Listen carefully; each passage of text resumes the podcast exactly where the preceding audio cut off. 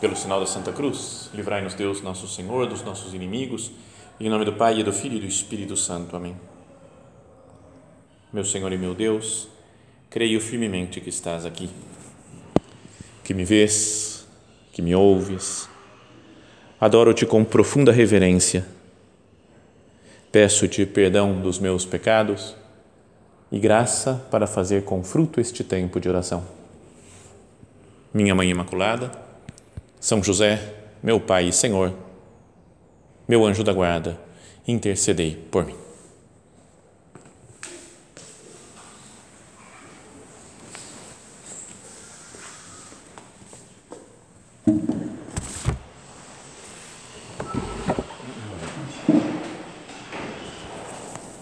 Vamos meditar hoje em mais uma passagem, né, da Sagrada Escritura, uma história bíblica, né, como tínhamos começado a fazer já nessa sequência de, de meditações na semana passada. E queria que nós meditássemos na, numa passagem que está no capítulo três do livro do Êxodo, que começa assim, é uma passagem muito famosa, né, muito conhecida. Diz assim: Moisés era pastor das ovelhas de Jetro, seu sogro, sacerdote de Madiã. Certo dia levou as ovelhas deserto adentro e chegou ao monte de Deus, o Horebe. Então ele estava cuidando, né? Ele tinha, primeiro ele tinha fugido lá do Egito, porque ele estava sendo perseguido, né? E se dirigiu até, até a cidade, até a, uma região aqui de Madiã, a terra de Madiã. E depois fala que ele conheceu então a mulher dele, né? Ficou amigo lá, morando com o sogro, e estava cuidando das ovelhas do seu sogro quando subiu no Horebe, que é também chamado Monte Sinai. E diz assim: apareceu-lhe o anjo do Senhor. Essa expressão, né? O anjo do Senhor, é uma, um modo de falar do próprio Deus, né? Que apareceu para falar com ele, para conversar com ele. Apareceu-lhe o anjo do Senhor numa chama de fogo no meio de uma sarça, um arbusto. Moisés notou que a sarça estava em chamas, mas não se consumia. Então, estava queimando, mas não, não ia consumindo, não ia gastando, né, se fazendo cinza aquela, aquela planta. Pensou: vou aproximar-se para admirar esta visão maravilhosa. Como é que a sarça não para de queimar? Vendo o Senhor que Moisés se aproximava para observar, Deus o chamou do meio da sarça: Moisés, Moisés. Então, aquela sarça ela era um sinal da presença de Deus para Moisés. E ele respondeu: aqui estou. Deus lhe disse: não te aproximes daqui, tira as sandálias dos pés, porque o lugar onde estás é chão sagrado. E acrescentou: eu sou o Deus de teu pai, o Deus de Abraão, o Deus de Isaac e o Deus de Jacó. E a mensagem que Deus tem para dizer a Moisés é, um, é uma super mensagem, uma das coisas importantíssimas da história do povo de Israel, que o povo estava sendo escravizado no Egito e Deus escolheu Moisés para ir até o Egito libertar o povo.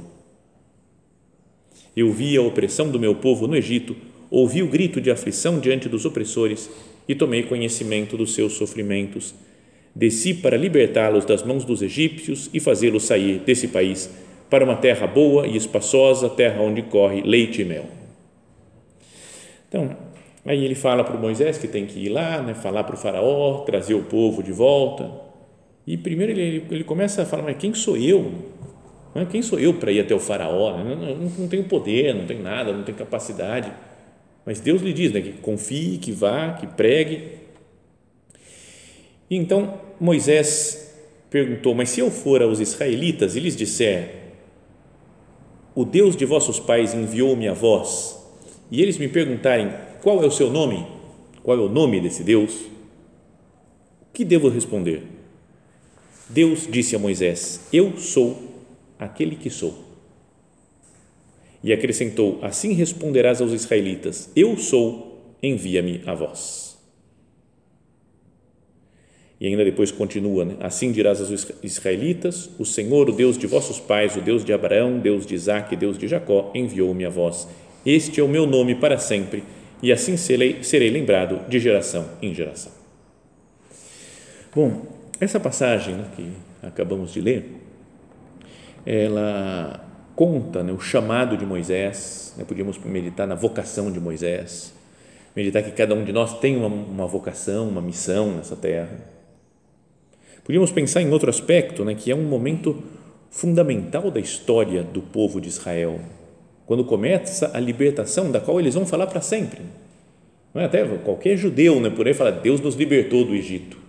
Então, foi tão maravilhoso o milagre que aconteceu a partir daqui, depois da pregação lá de Moisés e conseguir tirar o povo e abrir o mar, o Mar Vermelho, que é, digamos assim, esse daqui, esse momento quando é descoberta a vocação de Moisés, é algo super fundamental para a história do povo de Israel. Depois, também podíamos pensar que essa revelação de Deus, eu sou o que sou, diz ao povo de Israel, os israelitas, eu sou, enviou minha voz, é a mais alta revelação de Deus no Antigo Testamento. Daria para fazer estudos teológicos profundos, né, sobre essa frase de Deus. Né?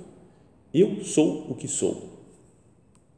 Mas não queria meditar em nenhuma dessas coisas, nenhum desses aspectos, né, que poderia, não sei, dar ideias para a nossa meditação pessoal depois. Mas queria que nós olhássemos, focássemos, né, a nossa atenção na sarça ardente. É como é conhecida, né, sarça ardente. É, é uma palavra boa para se dizer. Como eu, quando eu era pequeno em Campinas, que foi onde eu nasci, o sotaque era muito carregado, pelo menos. Acho que agora deve ter diminuído um pouco, mas era sarça ardente. É super legal falar assim, né? Sarça ardente. Sai, sabe, sabe, sai solto. E sarça, você fala, que será que é esse negócio da tal sarça? Por que que usam essa palavra, né? E, na verdade, é que acho que para nenhuma outra situação, tirando essa passagem do Êxodo, a gente nunca fala sarça. Eu estava andando na rua, vi uma sarça. Você fala, eu vi um arbusto. Usa outra palavra. E fui procurar no Google o que que significava sarça. E você coloca sarça e a sugestão dele é sarça ardente. Já diretamente, até o Google entrou nessa daí, né? Acho que é o momento onde mais se fala, se usa essa palavra sarça. Mas tem uma definição que diz que é, em hebraico se diz Sené, e talvez daí é que vem o nome Sinai, é o monte onde apareceu essa, não, onde estava queimando essa sarça. Então, a sarça é uma planta espinhosa da família das fabáceas, gênero acácia, o mesmo das árvores conhecidas genericamente no Brasil pelo vernáculo jurema. Eu não conheço nada, nem jurema, nem acácia, nem fabácia, nem nada, nem sarça. Então, não adiantou muito essa explicação. Mas a gente vai procurando em outros lugares e vê que é uma, um arbusto de não, não muito grande, que pode estar numa região mais seca, né, como era lá a região do Sinai, e, e que pode ter espinhos também.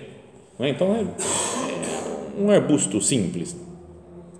Então, olhando para esse arbusto que está pegando fogo, sem se consumir, e é um sinal para Moisés, e é Deus que está falando através disso, queria que a gente pensasse, Senhor, eu também posso ser uma sarça ardente dessas.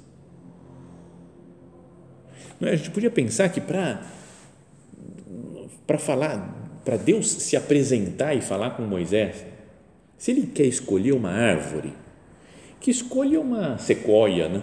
Gigantesca, que escolha, sei lá, um, um jequitibá, que é outra árvore muito impressionante, que, sei lá, até mesmo um pinheiro, que é muito mais bonito, né? Sei lá, um pinheiro grande, desses daí de árvore de Natal, assim, uma coisa bonita, bem hum, equilibrada, proporcionada, um cedro do Líbano, né? Que era uma per, per, madeira até perfumada, digamos assim, mas não, ele escolhe uma sarça, um arbusto do meio do deserto, que não se diferencia dos outros arbustos,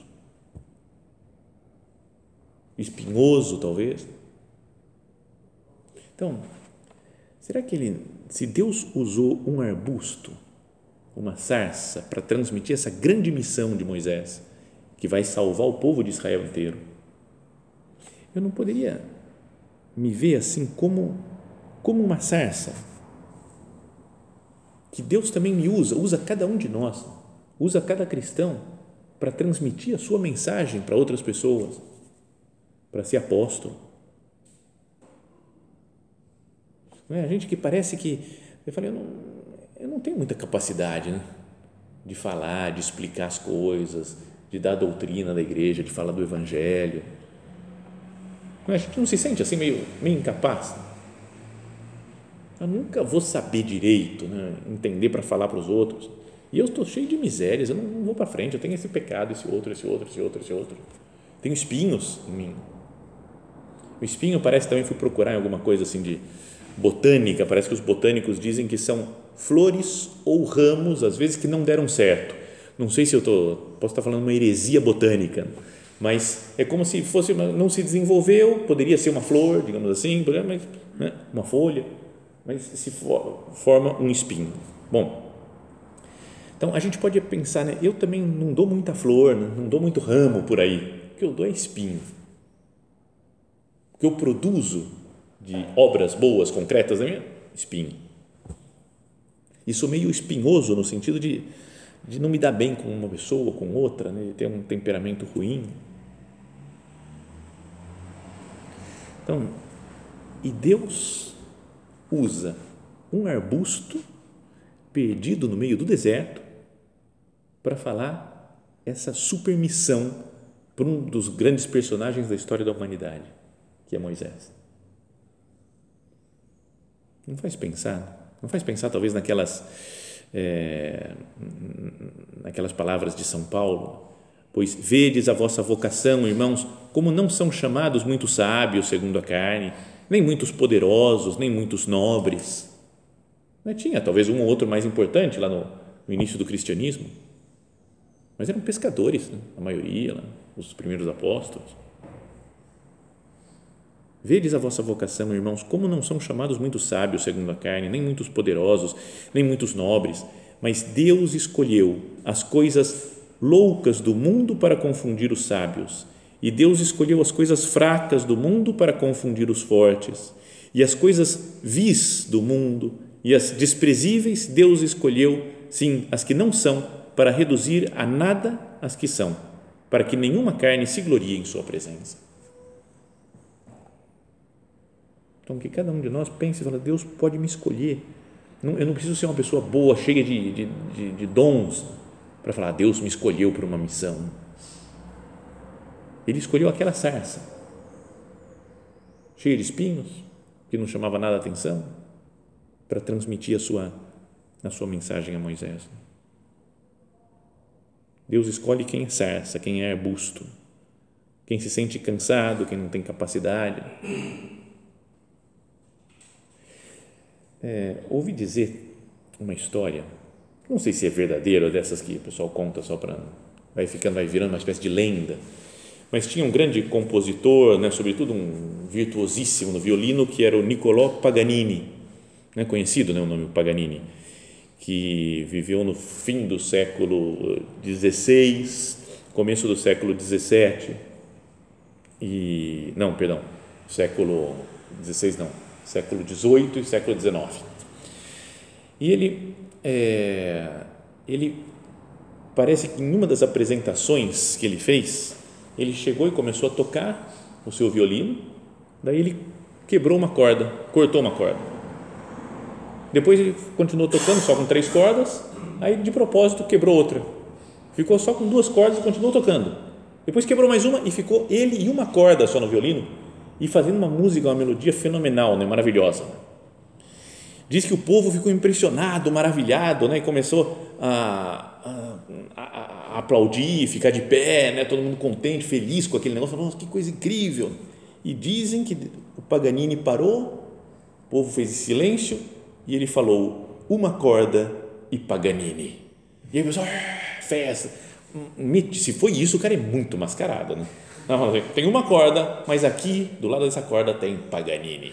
E aí ela faz miséria, essa corda. Então, algo parecido a gente podia pensar, né? Com uma pessoa miserável, né? Eu, você, qualquer um de nós, Deus pode fazer coisas maravilhosas, né? É muito mais do que um Paganini, Deus, né? Consegue fazer coisas incríveis, né?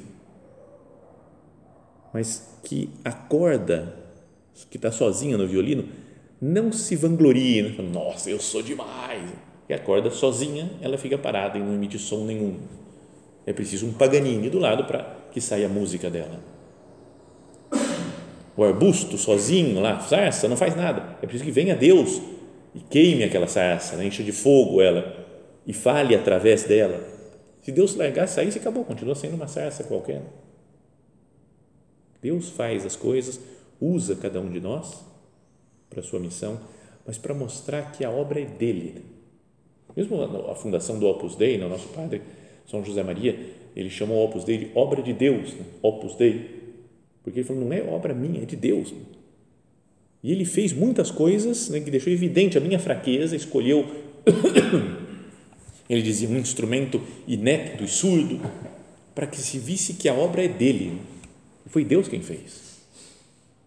Tem outra passagem do Antigo Testamento, daquele Gedeão, um dos juízes lá, né, que, que lutou contra os Madianitas. E ele tinha trinta e dois mil homens no exército dele. Vamos lutar contra os Madianitas, mas os, os Madianitas vinham com cento e trinta e cinco mil, tinha cem mil a mais, mesmo assim já era perigoso o negócio, e Deus falou, não, tira, vai tirando esse pessoal, vai tirando, vai diminuindo, manda um pessoal embora para casa, se eles estão com medo de perder, pode ir embora, pode ir embora, pode ir embora, vai diminuindo o número de gente até que ficam trezentos contra cento e trinta e cinco mil, e dizem que esses trezentos, apoiados em Deus, venceram, né? Mataram cento e vinte mil e os outros quinze mil fugiram, deram no pé. Então, para que, se, para que ficasse claro e não se ensoberbecessem aqueles que tinham vencido, foi Deus que fez isso. Então, a sarça, que transmite essa grande missão de Moisés para a salvação do povo de Israel, não pode se achar e falar, eu sou top. Ela é uma sarça só. Bom, então isso é uma ideia, né? Que Deus usa cada um de nós como uma sarça para transmitir a sua vontade para os outros. Mas agora, ao contrário também, imaginemos que nós somos Moisés e que outra pessoa é a sarça. Não é? O Moisés, ele viu aquela, aquela planta se queimando e falou, tem alguma coisa estranha aqui. E foi lá e Deus falou através da sarça. Então, será que Deus também, para mim, não está atrás de uma coisa que parece uma sarça? Sei lá, pode ser uma pessoa meio chata, espinhosa pessoa, que me fala, que me corrige, que me, me trata bem ou me trata mal. Será que eu não conseguiria ver Deus, né, a vontade de Deus por trás dessa pessoa concreta, ou desse trabalho que é espinhoso para mim? Deus está escondido, né? Falava também o São José Maria atrás de cada uma das realidades normais do dia a dia, há algo de divino. A gente pode pensar, né? Falar, ah não, esse cara aqui não, esse não é sarça de jeito nenhum, ou meu pai, minha mãe, meus vizinhos, esse meu amigo, chefe, não, isso, nada a ver, né? E às vezes são Cristo para nós, né? É Deus que quer nos falar alguma coisa.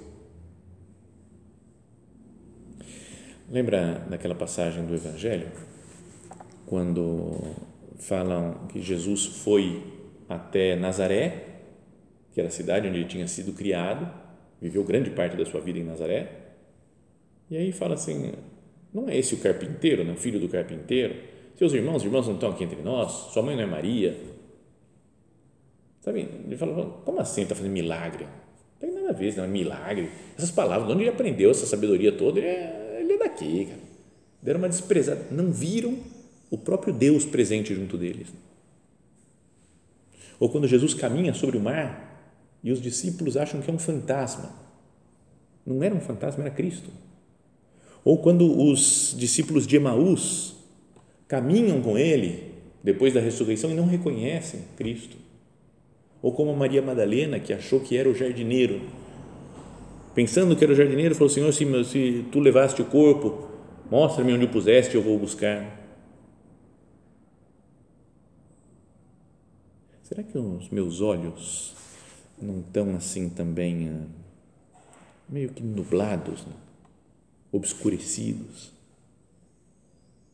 e não reconheço a vontade de Deus, a palavra de Deus, ou Cristo, atrás de algumas pessoas, atrás de uma, um livro, né, por trás de uma situação, de um trabalho, de alguma coisa que é um acontecimento. Deus fala conosco através das situações normais, de pessoas normais. Maria Madalena achou que era o jardineiro, e o jardineiro depois chamou Maria, e ela reconheceu que era Cristo. Sei lá, pode ser o jardineiro que vem aqui, que vem em casa, me fala um negócio, eu deveria pensar, escutar o que ele está dizendo. O encanador, o cara que vem trocar um negócio, um funcionário qualquer, uma pessoa importante ou menos importante, ou qualquer um, pode ser Deus. Pode ser Deus não no sentido físico, direto, exato, né? Mas pode ser um, um mensageiro como essa sarça ardente. Então, dizem que no deserto pode acontecer isso, né? De ter as, as plantas, os arbustos se queimarem, que pode ser pelo, pelo calor, pode ser por alguma tempestade, caiu um relâmpago, um raio lá e, e, e começou a dar uma fagulha lá e começou a queimar uma planta que está ressecada. Pode ser mesmo os, sei lá, as pessoas que vivem lá no deserto, né, os nômades que viviam pelo deserto, é, que queimam às vezes para se aquecer à noite, né, porque à noite cai muito a temperatura no deserto.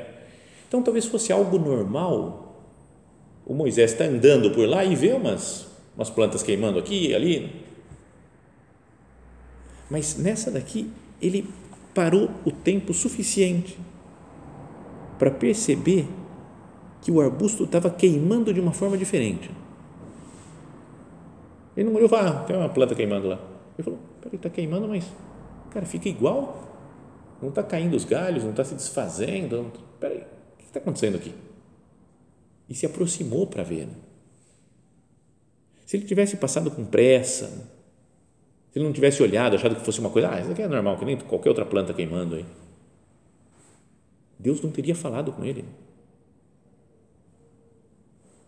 Será que o problema que muitos de nós temos não é que a gente, que a maior parte do tempo é que nós não paramos o suficiente para ouvir os outros, para refletir nas coisas, para refletir nas sarças que tem ao nosso lado?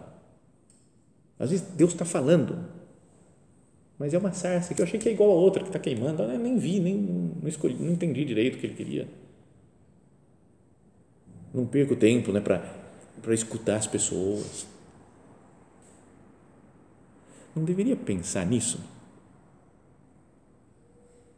Olha, eu, se Deus está querendo falar comigo alguma coisa, né? Quer transmitir a sua mensagem,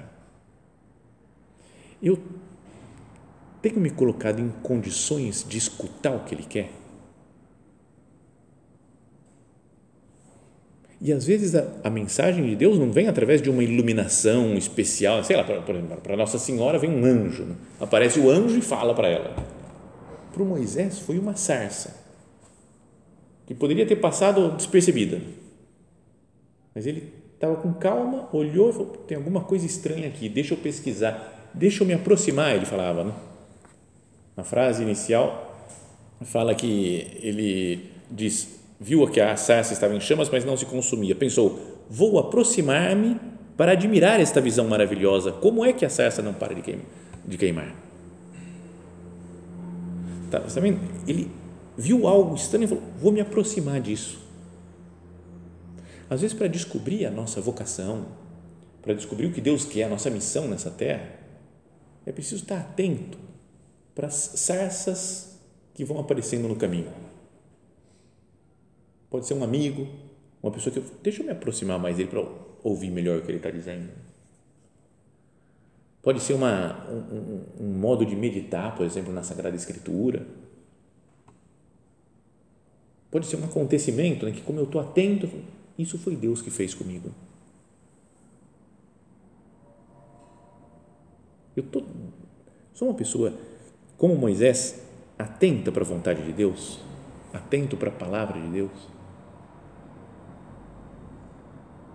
Penso no, nas vezes que a gente lê a Sagrada Escritura, por exemplo, lê o Evangelho e lê é palavra de Deus direta para nós, e a gente lê meio por cima, ah, beleza, já sei, já conheço essa passagem.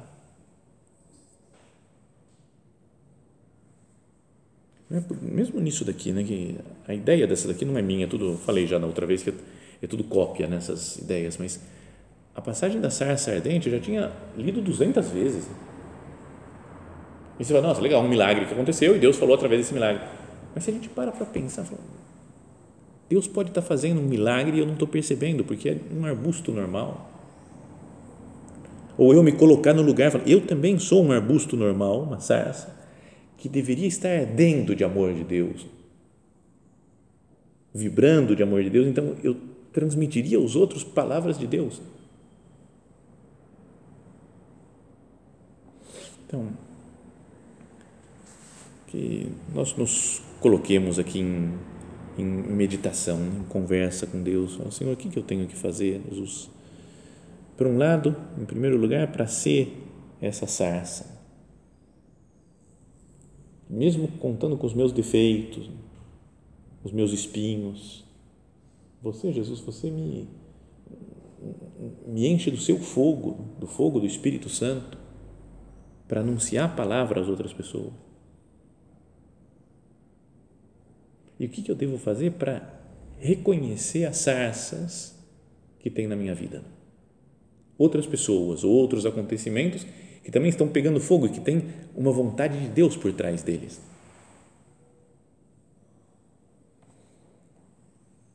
O São José Maria falava que para descobrir a própria vocação, a gente não deveria esperar um anjo, né, que viesse, aparecesse na nossa frente, daí de uma das asas ele tira uma pena e começa a escrever num papel a nossa, o nosso futuro, o que vai ser da nossa vida, sua vocação é essa, você tem que fazer isso, tem que fazer aquilo.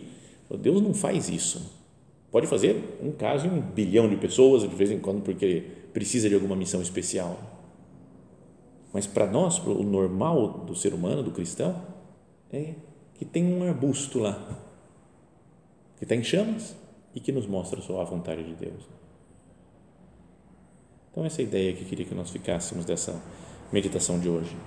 Eu sou a sarça ardente, devo ser, apesar das minhas misérias, transmitir a vontade de Deus para os outros, e eu tenho que descobrir as sarças que tem no meu caminho, que são os indicadores da vontade de Deus, que podem ser pessoas, coisas, acontecimentos. Vamos terminando, né? Dirigindo-nos a Nossa Senhora, pedindo a ela, minha mãe, me faz ver a vontade de Deus, como a senhora viu, mãe, o que Deus queria e fez a vontade dele plenamente, que eu também tenha essa capacidade, né, de, de viver tão em Deus, que eu perceba as coisas, os sinais que Deus vai me dando no mundo, os sinais que Deus vai me dando na minha vida, para assim descobrir, né, a minha vocação, o plano de Deus para mim, a missão que eu tenho nessa terra.